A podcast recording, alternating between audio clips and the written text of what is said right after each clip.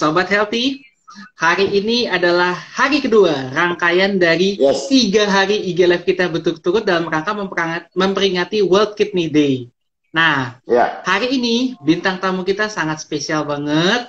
Dia adalah dokter juga, salah satu rekan dari dokter Bobby Darmawan juga, adalah dokter spesialis anak konsultan dokter Lani Christine Gultom. Nah, uh, Bud, lu udah ya. tahu belum dokter Lani itu kayak gimana orangnya? Uh, yang pasti gue dari saya, gue harus baca dong, harus harus baca dok, dokter Lani itu siapa. Biar mungkin gue bacain dulu kalian ya sebetulnya ya. Wih, Jadi buat teman-teman yang penasaran, nih ya. Hasil riset gue ya sebetulnya. Oke. Okay. Lebih tepatnya ini CV dikirim langsung sama dokter. Oke. Oke, jadi teman-teman, uh, dokter Lani ini uh, melakukan S1-nya di UI, kemudian melakukan pendidikan dokter spesialisnya di UI juga, dan Dokter Lani juga mendapat gelar doktoralnya di UI uh, Divisi Nutrisi dan Penyakit Metabolik Departemen Ilmu Kesehatan Anak FKUI. Jadi benar-benar uh, bidangnya spesial tentang nutrisi dan penyakit metabolik, gitu kan? Hmm. Buat teman-teman yang nggak tahu, gue mungkin selalu tahu, tapi metabolik itu kan berarti pencernaan kan? Maksudnya sesuatu yang pembuangan tuh metabolisme kan, bener kan? Bukan, metabolik itu semua oh. yang menyangkut secara. Jadi kalau pencernaan itu cuma satu bagian doang, but Hmm. Metabolik itu secara sistem tubuh secara keseluruhan gitu. Tapi kayaknya kayaknya kalau gue yang ngejelasin tuh kayak nggak nggak nggak enak gitu, nggak serak gitu. Kita oh, undang aja deh. Memang, memang. Kita undang aja langsung nih bintang tamunya ya, Dokter Lani. Sebentar ya. Nah, jadi enggak ya, kalau misalnya enggak kalau orang nggak enak emang udah pasti. Satu nggak enak, dua nggak tahu yang ini udah dengar kita. Jadi itu nggak usah mention lagi udah mati banget. Gua gue salah ngomong. gue salah ngomong. Niatnya buat pendengar malah kenanya ke lu jadinya. Halo Dokter Lani. Selamat malam Dokter Lani. Malam Dokter. Hmm. Perkenalkan uh, kita ini saya Ian, yang di bawah ini adalah Budi. Kita, kita berdua adalah host Healthy Hack Ya, yang hari ini berkolaborasi dengan dokter. Kita nanti nih kita dalam rangka World Kidney Day kita akan membicarakan nih tentang nutrisi pada anak dengan gangguan ginjal, gitu ya dok ya? Ya. Oke, dokter gimana kabarnya? Baik, sebelumnya saya koreksi dulu ya, tadi Budi ya. Satu, hmm? iya dong. saya saya doktoral dulu, baru mengambil konsultan subspesialis nutrisi dan penyakit metabolik. Ya, oh, oh iya, iya. Terus yang kedua, metabolik itu itu adalah uh, suatu bidang kekhususan di mana bergeraknya mendalami penyakit langka.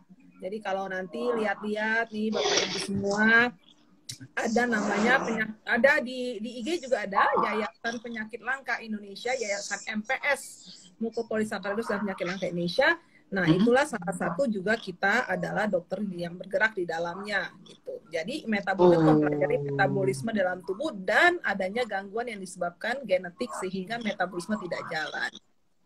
Bisa di mana oh. saja, bisa di ginjal, bisa di jantung, bisa di uh, pencernaan, bisa di hati, di, dan di mana saja di dalam seluruh tubuh.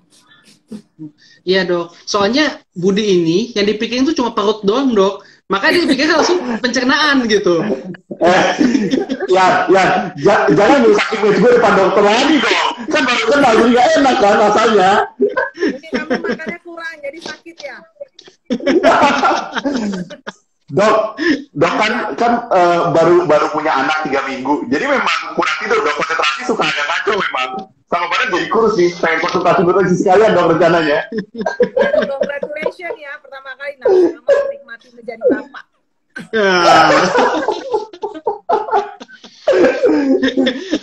Oke, jadi uh, kita mulai dulu nih ya. Nah, uh, dokter, tapi sebelum kita membahas lebih lanjut nih ke arah yang lebih berat dulu nih, kita pemanasan dulu deh nih, biar otak Budi juga nggak panas, dok. uh, uh, kira-kira nih dok, kalau misalnya kita mau bicara uh, tentang penyakit ginjal nih, secara umum dari pengalaman yang dokter temukan selama ini itu kira-kira penyakit apa aja sih dok yang biasanya umum ditemukan pada pasien-pasien dokter? Jadi sebenarnya kalau saya uh, karena di Fatmawati sudah ada subspesialis, jadi kekhususan kami masing-masing mem mem membidangi bidang kami ya. Hmm. Jadi sebenarnya memegang pasien ginjal kalau di Rumah Sakit Fatmawati adalah Dokter Bobby yang kemarin hmm. uh, ada wawancara. Nah, untuk hmm. nutrisinya adalah saya, tetapi kita tidak bekerja secara berkotak-kotak seperti itu. Karena satu pasien, hmm. misalnya yang dirawat pasti butuh makan kan? Hmm. Budi butuh makan iya. kan? Dia butuh makan kan? Nah, hmm. jadi dia butuh banget dok. jadi makanan itu harus diberikan sesuai dengan kondisi pasien yang masing-masing dirawat. Oleh karena hmm. itu biasanya saya ikut mendampingi dokter-dokter uh, yang dokter anak lainnya dalam menangani setiap kasusnya. Misalnya dokter Bobby hmm. menangani pasien ginjal ya. Nah, pasien ginjal itu bermacam-macam bisa misalnya hanya karena infeksi seperti infeksi saluran kemih kemarin sudah dibahas ya. Hmm. Nah, kan? yeah. nah, kedua adalah misalnya karena uh, uh, kelainan sistem uh, autoimun yang merusak uh, ginjalnya uh, seperti uh, sindrom nefrotik gitu ya. Hmm. Nah, ataupun uh, kelainan metabolisme bawaan yang mempengaruhi ginjal. Saya ada Barter syndrome ataupun Liddle oh, syndrome yeah. ya. Jadi itu kelainan langka satu per seratus ribu kejadiannya, tapi kita dapat di wow. Fatmawati syndrome ya. Nah, hmm. jadi sekarang prinsipnya adalah banyak penyakit ginjal infeksi kausanya kausanya jadi misalnya infeksi seperti uh, tadi ISK atau glomerulonefritis post streptococcus ataupun misalnya hmm. karena dasarnya autoimun seperti sindrom nefrotik ya hmm. yang ketiga adalah metabolik metabolik misalnya yang tadi Liddle syndrome kah cystinosis ataupun karena batu ya pada batu kan uh, uh, batu juga menyebabkan nanti dampaknya ISK, tapi dia menyebabkan uh, penumpukan batu di dalam saluran kemih dan sebagainya. Asik.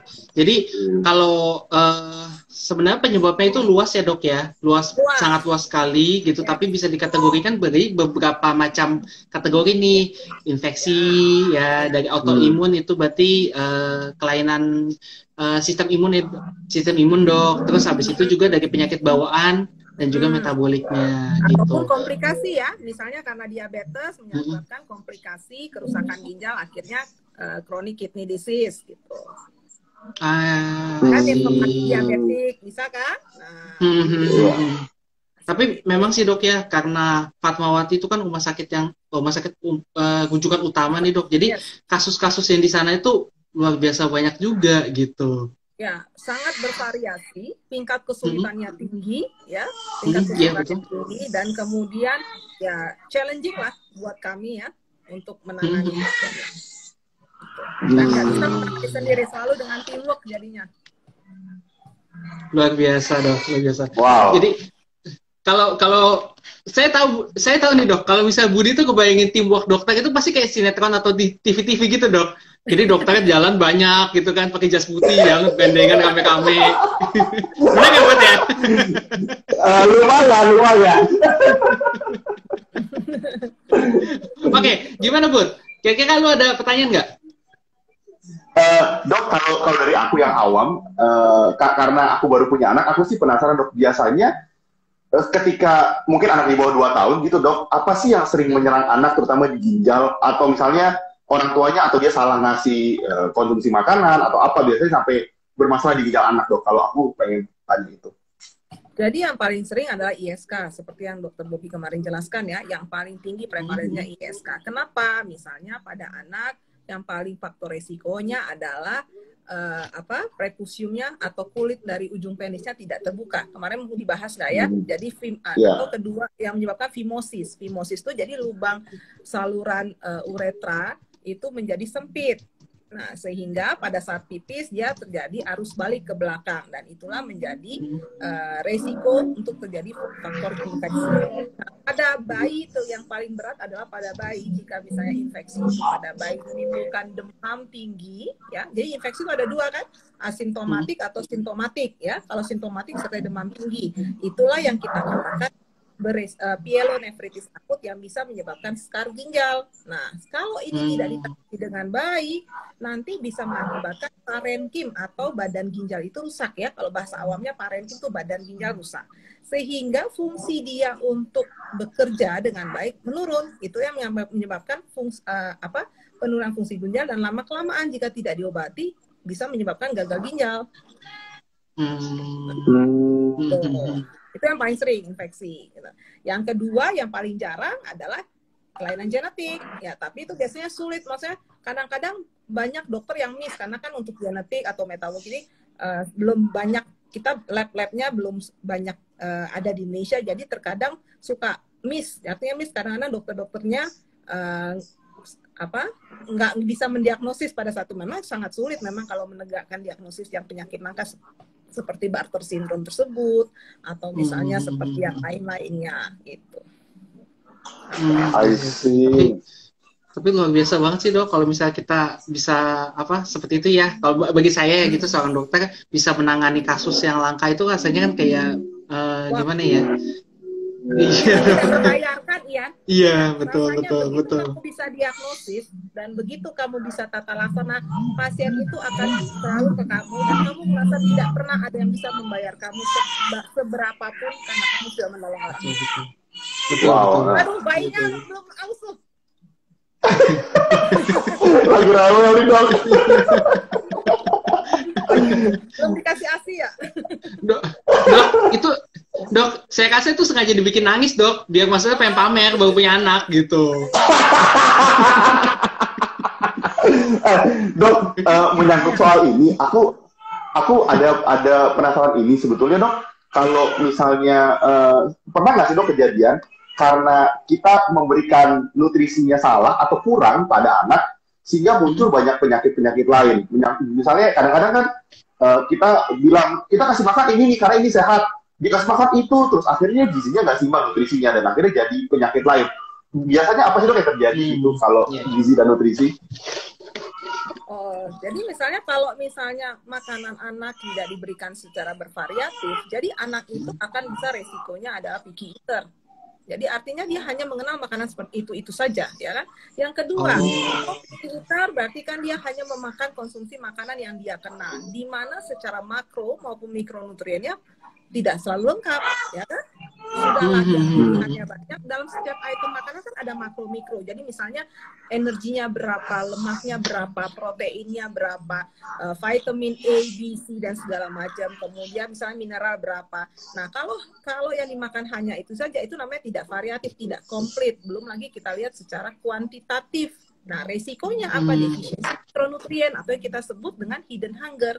Kalau dia eh, berkelanjutan lama, uh, artinya dia konsumsi baik makro maupun mikronya. Uh, kalau mikro kan hidden hunger. Kalau makro yang hmm. yang juga kurang asupannya itu kan nanti beresiko menjadi weight faltering yang kalau tidak kita tangani menjadi gizi buruk dan bahkan menjadi stunting. Kalau dengar-dengar stunting ya, sekarang kan stunting.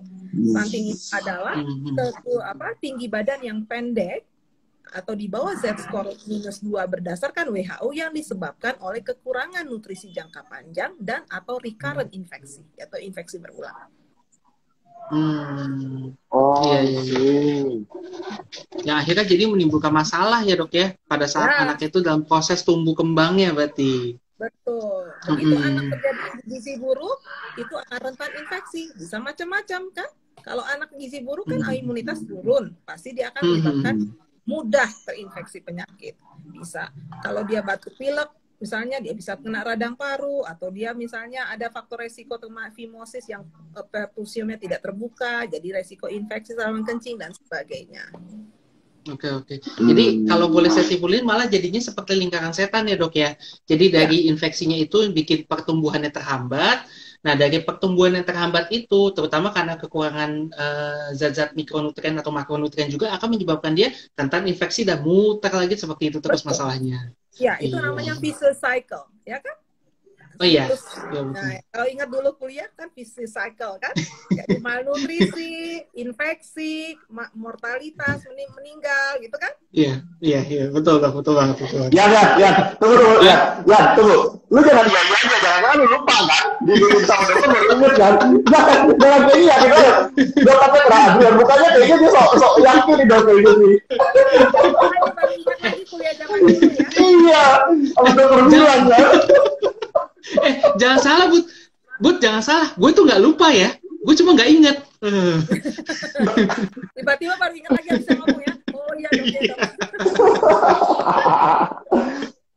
baik eh, dokter uh, uh, ini ngomong-ngomong ya gimana? Buat buat dulu.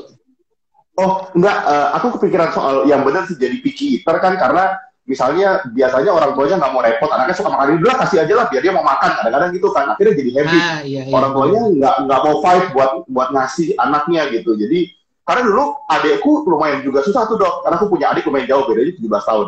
Jadi ngerasain tuh waktu waktu itu setiap kali mau makan kita harus naik mobil yang kambing gitu, terus dikasih makan cepet terus pulang karena benar-benar dia nggak mau makan sama sekali sampai kadang dikasih pipet sampai susu karena susah tapi untungnya begitu umur berapa normal gitu di kondisi enam bulan kalau nggak salah umur setahunan gitu atau dua tahun aku lupa. Jadi ngerasain kalau misalnya orang tuanya mungkin nggak mau effort jadinya bisa aja udah makan ini kasih terus deh. Jadinya malah jadi bahaya untuk depannya tiba-tiba aku jadi enggak gitu. Jadi jadi orang tua oke okay. bet nanti dikasih makan variasi jangan lupa ya. Bilangin dulu kan biar inget deh. Buat buat mesti ngeliat kambing buat tadi lu kayak kayak mention kambing gitu nggak salah bener. Dulu waktu itu kita setiap pagi tuh masih lihat kambing ayam. Jadi jadi ada ada aku tuh lihat keluar tuh mau. Dia tahu ada binatang yang lucu dia mau ke situ. Kalau gak ada kambing dia nggak makan. Dulu dulu itu rasanya. Oke, lupa. Masa lalu itu. Oke, kita kita menatap masa depan saja. Oke, oke. Ini ini ada ada yang mau gue tanya nih, menarik banget soal nutrisinya tadi. Tapi sebelum kita masuk ke pertanyaan selanjutnya, kita mau buka dulu nih sesi tanya jawab ya. Jadi kalau ya. misalnya dari penonton sobat healthy ada yang punya pertanyaan nih kepada dokter Lani terkait dengan masalah nutrisi pada anak itu boleh diketik pertanyaannya. Nanti akan kita sampaikan kepada dokter Lani. Begitu ya dok? Boleh ya dok? Ya. Boleh. Boleh. Terus ini dok, kayaknya banyak salam nih dari penggemar-penggemar dokter nih. Iya. Dari dokter. Uh, coba ya, saya saya sedikit ya dari sebentar dari Sukmanatan. Halo Dokter Lani. Oh, ya. Dari Lasma Siregar juga halo, selamat malam Dokter Lani. Sukmanatan kalau nggak salah salah satu ibu dari penyintas penyakit langka ya, kalau nggak salah ya. I see. Oh. Berarti berarti pasien lama dokter ya dok ya. ya. Halo Ibu Lasma, salam dari Dokter Lani dan dari Happy Hacks. Nah dok, ini dok yang saya mau tanya nih terkait nutrisi ini. Jadi uh, kalau secara umum ya dok, hmm. kira-kira anak dengan gangguan penyakit ginjal, baik itu mungkin infeksi ataupun yang lain, itu kira-kira pemberian diet itu secara umum tuh harus apa sih dok yang dibatasin gitu? Hmm. Karena banyak yang simpang siur nih. Saya tahu uh, banyak ada yang bilang katanya jangan makan protein terlalu banyak, uh, atau ada yang bilang protein mah nggak apa-apa, yang penting ya, uh, yang nggak boleh. Nah, coba bisa nggak diluruskan oleh dokter Lani nih? Saya buatnya lebih mudah ya supaya bapak ibu lebih gampang nangkepnya. Nah. Jadi gini, ginjal itu prinsipnya nanti kita lihat apa pun penyebabnya kita lihat sudah terganggu nggak fungsi ginjalnya atau kita hitung hmm. namanya laju filtrasi glomerulus ya. Nah, hmm. kalau kita lihat kalau dia uh, laju filtrasi glomerulus itu dibagi. Jadi misalnya kalau misalnya di atas 90 normal ya, kalau misalnya uh, normal atau kita bilang stage 1 ya kemudian uh, 60 sampai 90 89 itu stage 2 mm-hmm. jadi laju filtrasi glomerulus ya kita lihatnya ya terus mm-hmm. kemudian yang ketiga adalah LFG-nya 30 sampai 59 ml per 1,73 meter square. Oh, ingat ini ya dulu kedokterannya kan. Terus kemudian kalau dia stage 4 antara 15 sampai 29 dan kalau stage 5 atau end stage jadi artinya mm-hmm. gagal ginjal tingkat yang paling akhir itu di bawah 15 atau dia membutuhkan dialisis. Hmm. Nah, kalau hmm. dia ada infeksi, misalnya kayak GNAPS atau ISK, tetapi dia fungsi ginjalnya masih baik, let's say di atas 90, kita tidak perlu melakukan pembatasan apa-apa. Normal diet, normal diet hmm. anak. Bagaimana normal diet anak? Satu, misalnya kita memberikan makanan baik secara quality maupun kuantitas yang oke. Okay. Kuantitas artinya tadi kan harus memenuhi uh, kecukupan anak Objektifnya hmm. apa? Pastikan anak bapak ibu dibawa kan ke ke pusat pelayanan kesehatan, ditimbang kenaikan berat, dihitung status nutrisinya, berat badan penuh umur, eh, apa tinggi badan menurut umur, berat badan menurut tinggi badan. Nanti kita plot berdasarkan Z score. Kalau dia gizi baik, kita aman, ya kan? Nah, berarti pemberian hmm. makannya apa? sekarang sekarang secara kualitas kualitas harus mengandung five food groups lima kelompok makanan satu anak itu nih buat belajar buat budi supaya anaknya bagus nih anaknya ya Satu, dia harus mengandung kelompok makanan uh, apa uh, staple food. Staple food maksudnya makanan pokok ya. Jadi contohnya seperti hmm. beras kah, mau dia kentang kah, mau dia misalnya uh, daerah Papua misalnya apa? Uh, sagu.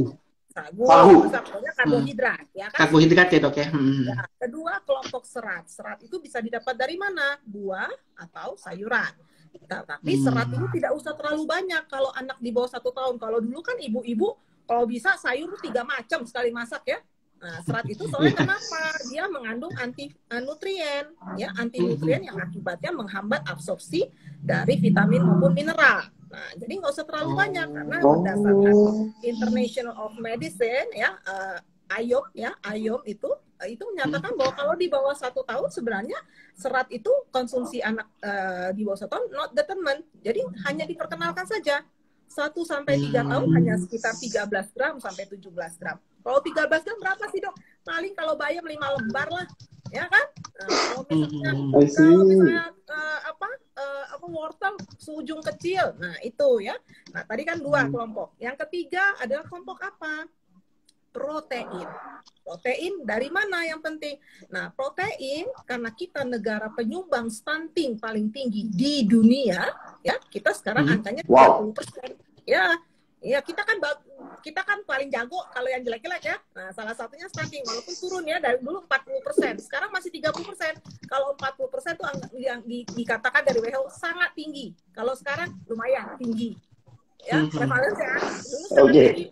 sekarang tinggi karena 30 tinggi. sekian persen ya. Nah, berarti harusnya anak-anak itu mengkonsumsi protein apa? Hewani. Mengapa protein hewani? Hmm. Karena dia mengandung asam amino esensial yang lengkap. Berbeda hmm. dengan nabati. Nabati itu tidak lengkap sehingga dia untuk pertumbuhan linier, artinya pertumbuhan itu ke atas tinggi badan, hmm. lebih dipilih adalah uh, protein hewani karena untuk pertumbuhan hmm. uh, mencapai pertumbuhan yang optimal ya. Tadi tiga. Yang keempat apa? Yang keempat tadi kita udah bicara karbo, uh, staple food, kita udah bicara tadi yang kedua adalah serat, kita bicara protein ya. Keempat apa? Uh, dairy milk, dairy, jadi produk susu. Oh, produk susu. Ataupun uh, ASI, ASI itu kan susu kan, hmm. susu mampu kita kan susu, yeah. kita kan hewani juga kan, nah mamalia kan, hmm. kita kan menyusui. Jadi ASI maupun susu formula ataupun produk susu, ya. Nah, karena kenapa source of calcium itu paling tinggi di milk. Nah, nah yang kelima apa? Oils. Itu yang saling dilupakan. Lemak. Mengapa? Karena di dalam dua tahun pertama kehidupan, 50% kalori dari anak itu harus berasal dari lemak. Kenapa dok konsumsi dari lemak? Karena pada saat dua tahun pertama kehidupan itu sedang uh, peningkatan pesat pertumbuhan otak anak. Jadi pada saat lahir, otak anak itu 25% ukurannya dari otak dewasa pada usia 2 tahun 75%. Jadi kita bisa kategorikan 50%, kita bisa bilang bahwa 50% perkembangan otak itu terjadi dalam dua tahun pertama. That's why kita bilang 1000 hari pertama kehidupan, ya kan? 9 bulan di perut ibu, 2 tahun di sampai dua tahun kedua. Jadi kan 1000 hari. Nah, di situlah. Nah, oleh karena itu kenapa lemak? Karena perkembangan otak di situ lagi tinggi-tingginya. Untuk apa dok? Satu, higher cognitive function. Jadi untuk membentuk kognitif fungsi yang tinggi, fungsi kognitif yang tinggi. Yang kedua, hmm. pada usia 0 sampai 2 tahun lagi mielinisasi. Jadi pembentukan saraf otak supaya anak bisa apa? Visual untuk melihat. Kemudian untuk apa? Sensori dan sebagainya. Jadi kalau kita mau buat anak pinter di dua tahun pertama kehidupan, bukan dengan vitamin dan segala macam kan. Kalau dulu kita dikasih vitamin dong dok. Ya. Iya. Kasihlah dengan betul betul. Vitamin Iya. Iya. dengan cara pemberian makan. Nah, tadi kan kualitas, kuantitas ya. Nah, kemudian apa? Aturan makan. Tadi kan Budi bilang tuh, dulu adik saya makannya mesti pakai lihat kambing dok. Lah sekarang kalau sekarang gimana? Kambing udah nggak ada. Ya kan? Udah Ya lihat Budi dok. Lihat Budi dok. Makanya ham langsung. Jadi pemberian makan itu harus mengikuti kaidah food rules atau aturan makan. Apa dok aturan makan itu? Aturan makan itu terdiri dari tiga, ya feeding rules satu, uh, scheduling. Jadi makan itu harus terjadwal. Jadi makan pagi, makan siang, makan malam, tiga kali makan biasa, makan besar, dengan dua hmm. kali snacking. Jadi snackingnya terjadwal. Jadi nggak ada datang uh, anak saya makan uh, ngemilnya banyak dok, makan sedikit tapi ngemil banyak. Lah ngemil itu kita mesti lihat snackingnya mau hmm. gimana? Apakah dia nutritious nggak? Mengandung karbohidrat, yeah, protein, yeah, yeah. dan mikronutrien nggak? Nah, seperti itu ya. Nah, jadi tadi terjadwal. Yang kedua, only hanya air putih yang diberikan di antara jadwal makan. Jadi kan kita buat jadwal tuh, misalnya pagi jam 8, 6 susu, jam 8 makan, jam 10 snacking ya, jam 12 makan, jam 2 susu, jam 4 snacking, jam 6 uh, eh, apa? jam 6 makan yang susu. Dan di antara jadwal makan itu hanya air putih, jadi tidak boleh diberikan apa-apa. Karena kalau anda kasih misalnya sesuatu yang manis, ada glukosa, ya masuk gula, hmm. ada gula, pasti akan hmm. menimbulkan rasa kenyang kan, sehingga untuk yang berikut oh, makan berikutnya iya, tidak iya, akan iya. pernah habis. Jadi kita lapar kenyang anak, gitu ya. Nah, kemudian apalagi uh, snacknya kan tadi terjadwal ya terus air putih di antara makan. Itu tadi yang jadwal scheduling. Yang kedua apa? Environment. Nah, ini nih, Bud. Nggak boleh makan sambil jalan-jalan. Makan harus duduk. Nah, anaknya diajarin nanti. Okay. Ya, makan harus duduk. Okay, ya? Nah, lama makan 30 menit. Habis nggak habis berhenti. Nanti kan ada jadwal berikutnya. Anaknya nggak bakal mati. Hmm. Oke. Oke. Kadang-kadang kan ibu-ibu okay, nanti anak saya makan apa mati dong anak saya. Iya pak itu saya dengar loh di praktek saya. Iya iya iya. Lah nggak mungkin dong kalau nggak makan sekali nggak habis tiba-tiba peng pengsan. Kan nggak mungkin kan? Nah kan iya, iya, iya. kasih lagi kan? Nah berarti tujuannya itu kayak untuk membuat habit ya dok ya? Jadi kebiasaan. Ya. jadi anak itu benar-benar terbiasa seperti itu ya, gitu. Iya iya iya. Kenapa? Karena hmm. makan itu udah proses belajar dan proses membuat anak disiplin kita harus mulai belajar dong bangsa Indonesia dari disiplin kan Nah, mulai dari apa? Jadwal makan. Nah, seperti itu. Nah, kemudian tadi apa? Lingkungan tadi duduk, tidak boleh sambil bermain. Tidak boleh memberikan makanan sebagai reward. Jadi misalnya, makan ya nak, nanti kalau habis mami kasih permen. Nah, misalnya beli, wow. maka habis ya dek, nanti papi kasih apa nih? Kasih apa? Kasih cake hmm. deh. Nah, itu nggak boleh. Oh. Jadi tidak boleh ya. memberikan yeah. makanan sebagai reward, ya. Nah, ya. kemudian tadi environment. Kemudian satu lagi apa? Prosedur. Prosedur. Prosedur itu apa? Oh, Diberikan makan padat dulu, baru cair. Jadi nggak kayak ibu-ibu nih. Makan padat, makan satu suap nih. Budi A. Habis itu air putih. Set. Nah nggak begitu. Oh. Terus kayak gitu. Oh. Pas uh, yeah. satu sendok kasih air. Biar biar katanya biar biar biar lancar biar ketelan nggak begitu. Jadi nanti akibatnya apa? Okay. kalau dia diisi banyak dengan air putih kapasitas lambungnya penuh kan? Akibatnya akibatnya apa? Ya pasti dia akan cepat kenyang karena ada banyak lebih banyak air pada saat awal masuk. Yeah, yeah, yeah. karena itu kalau hmm. dari uh, jadwal makan uh, apa solid first, makan padat, makan makan padat. Ini dok, Ibu Perwita berasa lagi konsultasi langsung di Dokter Lani di Fatmawati.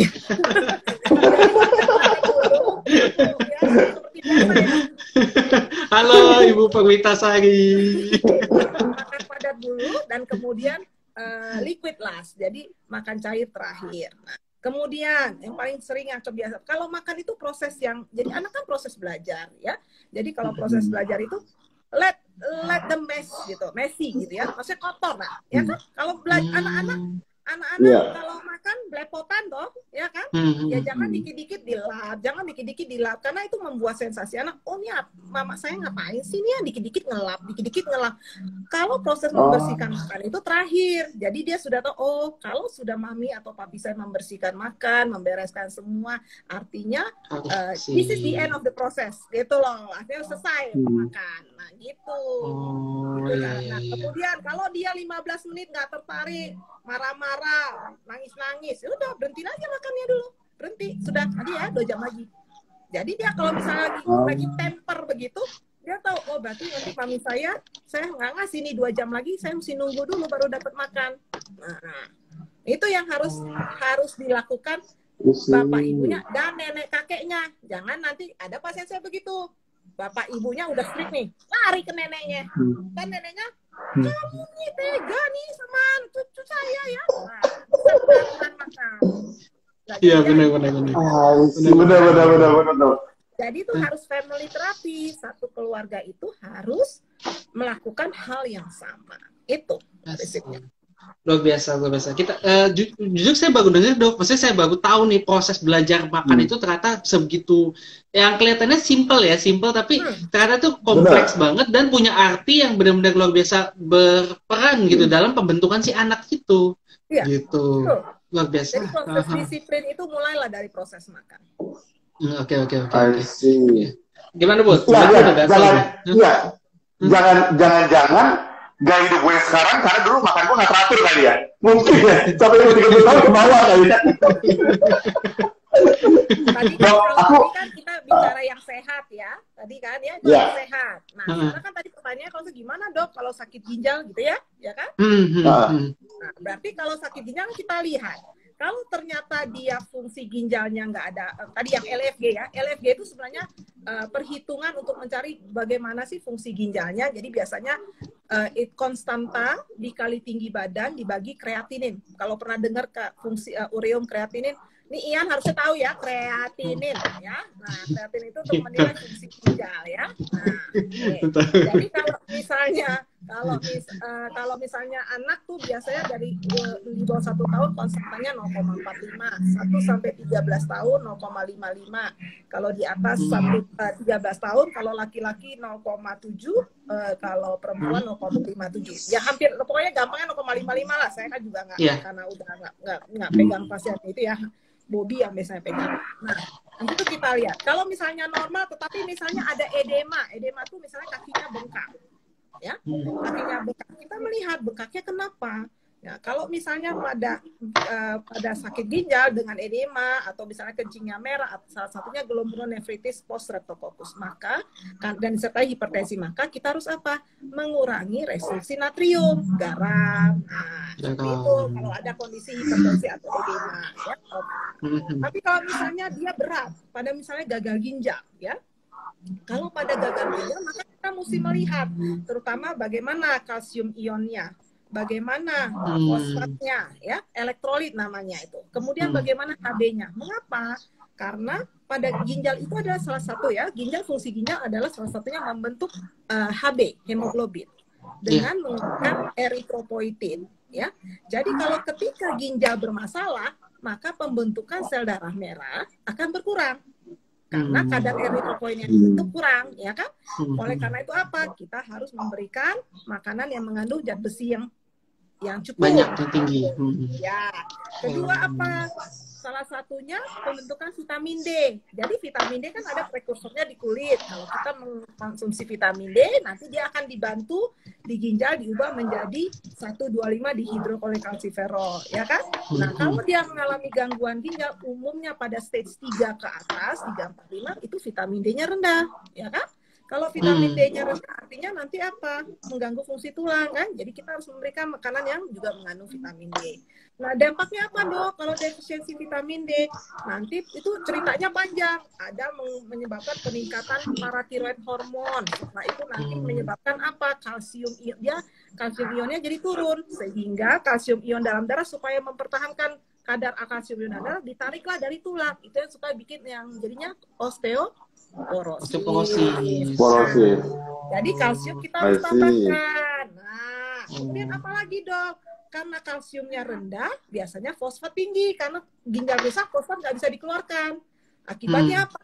Pada penderita pasien ginjal itu fosfatnya tinggi sehingga hmm. kita berikan apa makanan yang rendah fosfat termasuk dengan obat fosfat binder yang mengikat fosfat di dalam hmm, hmm. kan di dalam tubuhnya ada tinggi nggak bisa keluar gara-gara ginjalnya rusak jadi kalau misalnya dari oh. makanan tinggi, makin tinggi dong fosfatnya, ya kan? Jadi yeah, hiperfosfatemia, yeah, yeah. hiperfosfatemia bisa menjadi pengerasan pembuluh darah dan sebagainya. Nah, karena itu selain obat yang mengikat fosfat, kemudian kita berikan kalsium, kita juga berikan makanan yang rendah fosfat. Jadi sebenarnya nutrisi pada penyakit ginjal pusing. Belum lagi restriksi cairan, ya kan? Pasti kalau pasien-pasien penderita ginjal nggak bisa terlalu banyak cairannya sehingga nanti saya harus mengatur bagaimana berapa misalnya kalau anaknya masih minum susu, berapa cairannya, berapa hmm. proteinnya. Nah, demikian juga protein. Protein kan juga diubah menjadi ureum. Ya kan? Hmm. Pada pasien dengan hmm. penyakit ginjal yang misalnya CKD atau gagal ginjal kronik, itu biasanya urinnya naik. Sehingga apa? Penghasil ureu apa? Salah satunya protein ya kan? Hmm. nah itu protein harus nggak terlalu banyak. Tapi kan ini anak dok nggak tumbuh dong tadi dokter ngomong protein hewani kalau kurang stunting.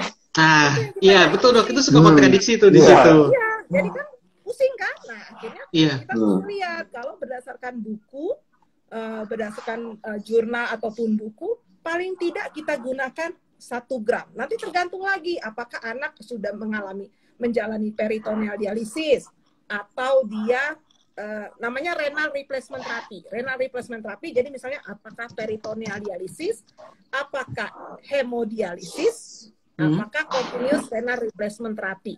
Nah, itu tiga. Jadi intinya cuci darah apa enggak cuci gitu. darah.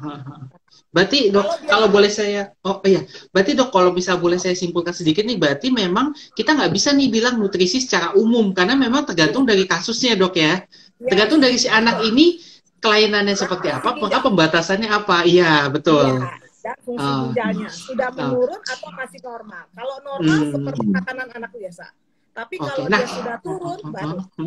Oh, nah, nah ini dok, ini kebetulan ada pertanyaan yang kayaknya uh, pas banget nih, pas di segmennya. Jadi, oh sebelumnya ini dok, ada dari Nenden MD. Halo dokter Lani dari Mama Gailan, pasien dokter di Fatmawati dari Bogor katanya. Halo Ibu Nenden. Halo Ibu. Nah. Kayaknya pasien saya ya. luar biasa dokter luar biasa. Nah ini dok, pertanyaannya dari akun Renti Aprianti. Dia bertanya, jadi seorang anak ini ISK-nya berulang. ISK-nya udah diatasi nih, tapi anak tersebut mengalami penurunan ginjal, tidak disebutkan ya, penurunan ginjal itu sampai batas berapa. Nah, apakah berpengaruh dengan, kali ini pertanyaannya adalah bukan pembatasannya, tapi penyerapannya dok. Jadi kalau ada penurunan fungsi ginjal, adakah gangguan pada penyerapan nutrisi anaknya dan gimana cara mengatasinya? Itu dok pertanyaannya. Ya.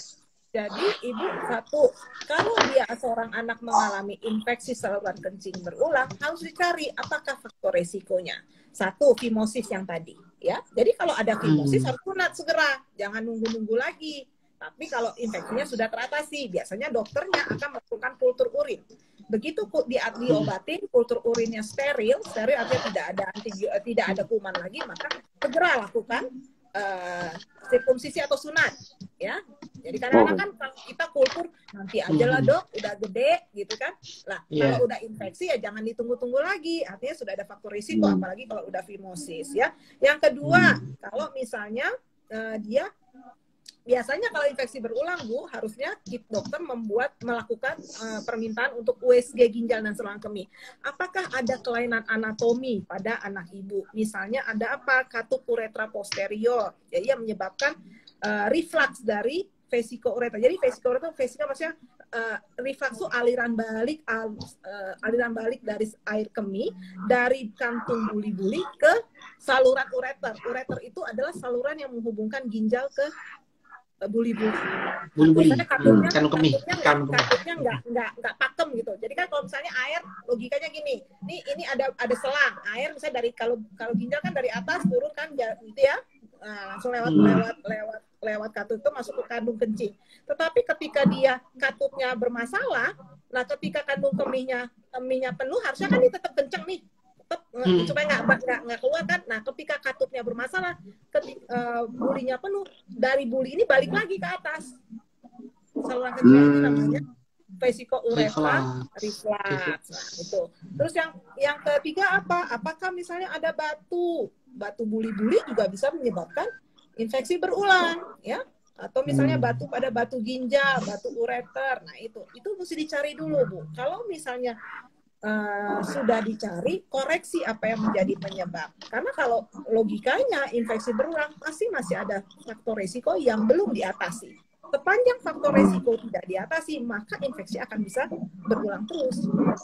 Itu. Nah, kemudian tadi pertanyaannya, dok, nutrisinya bisa nggak gangguan penyerapan? Ingat, kita bicara apa? Ginjal. Kalau penyerapan apa? Organnya? Pencernaan. Nah ini, Bud. Apa, Bud? Kalau bisa buat makan. apa kalau penyerapan Budi? Kalau makanan bisa pakai apa? Usus, usus, usus. Betul.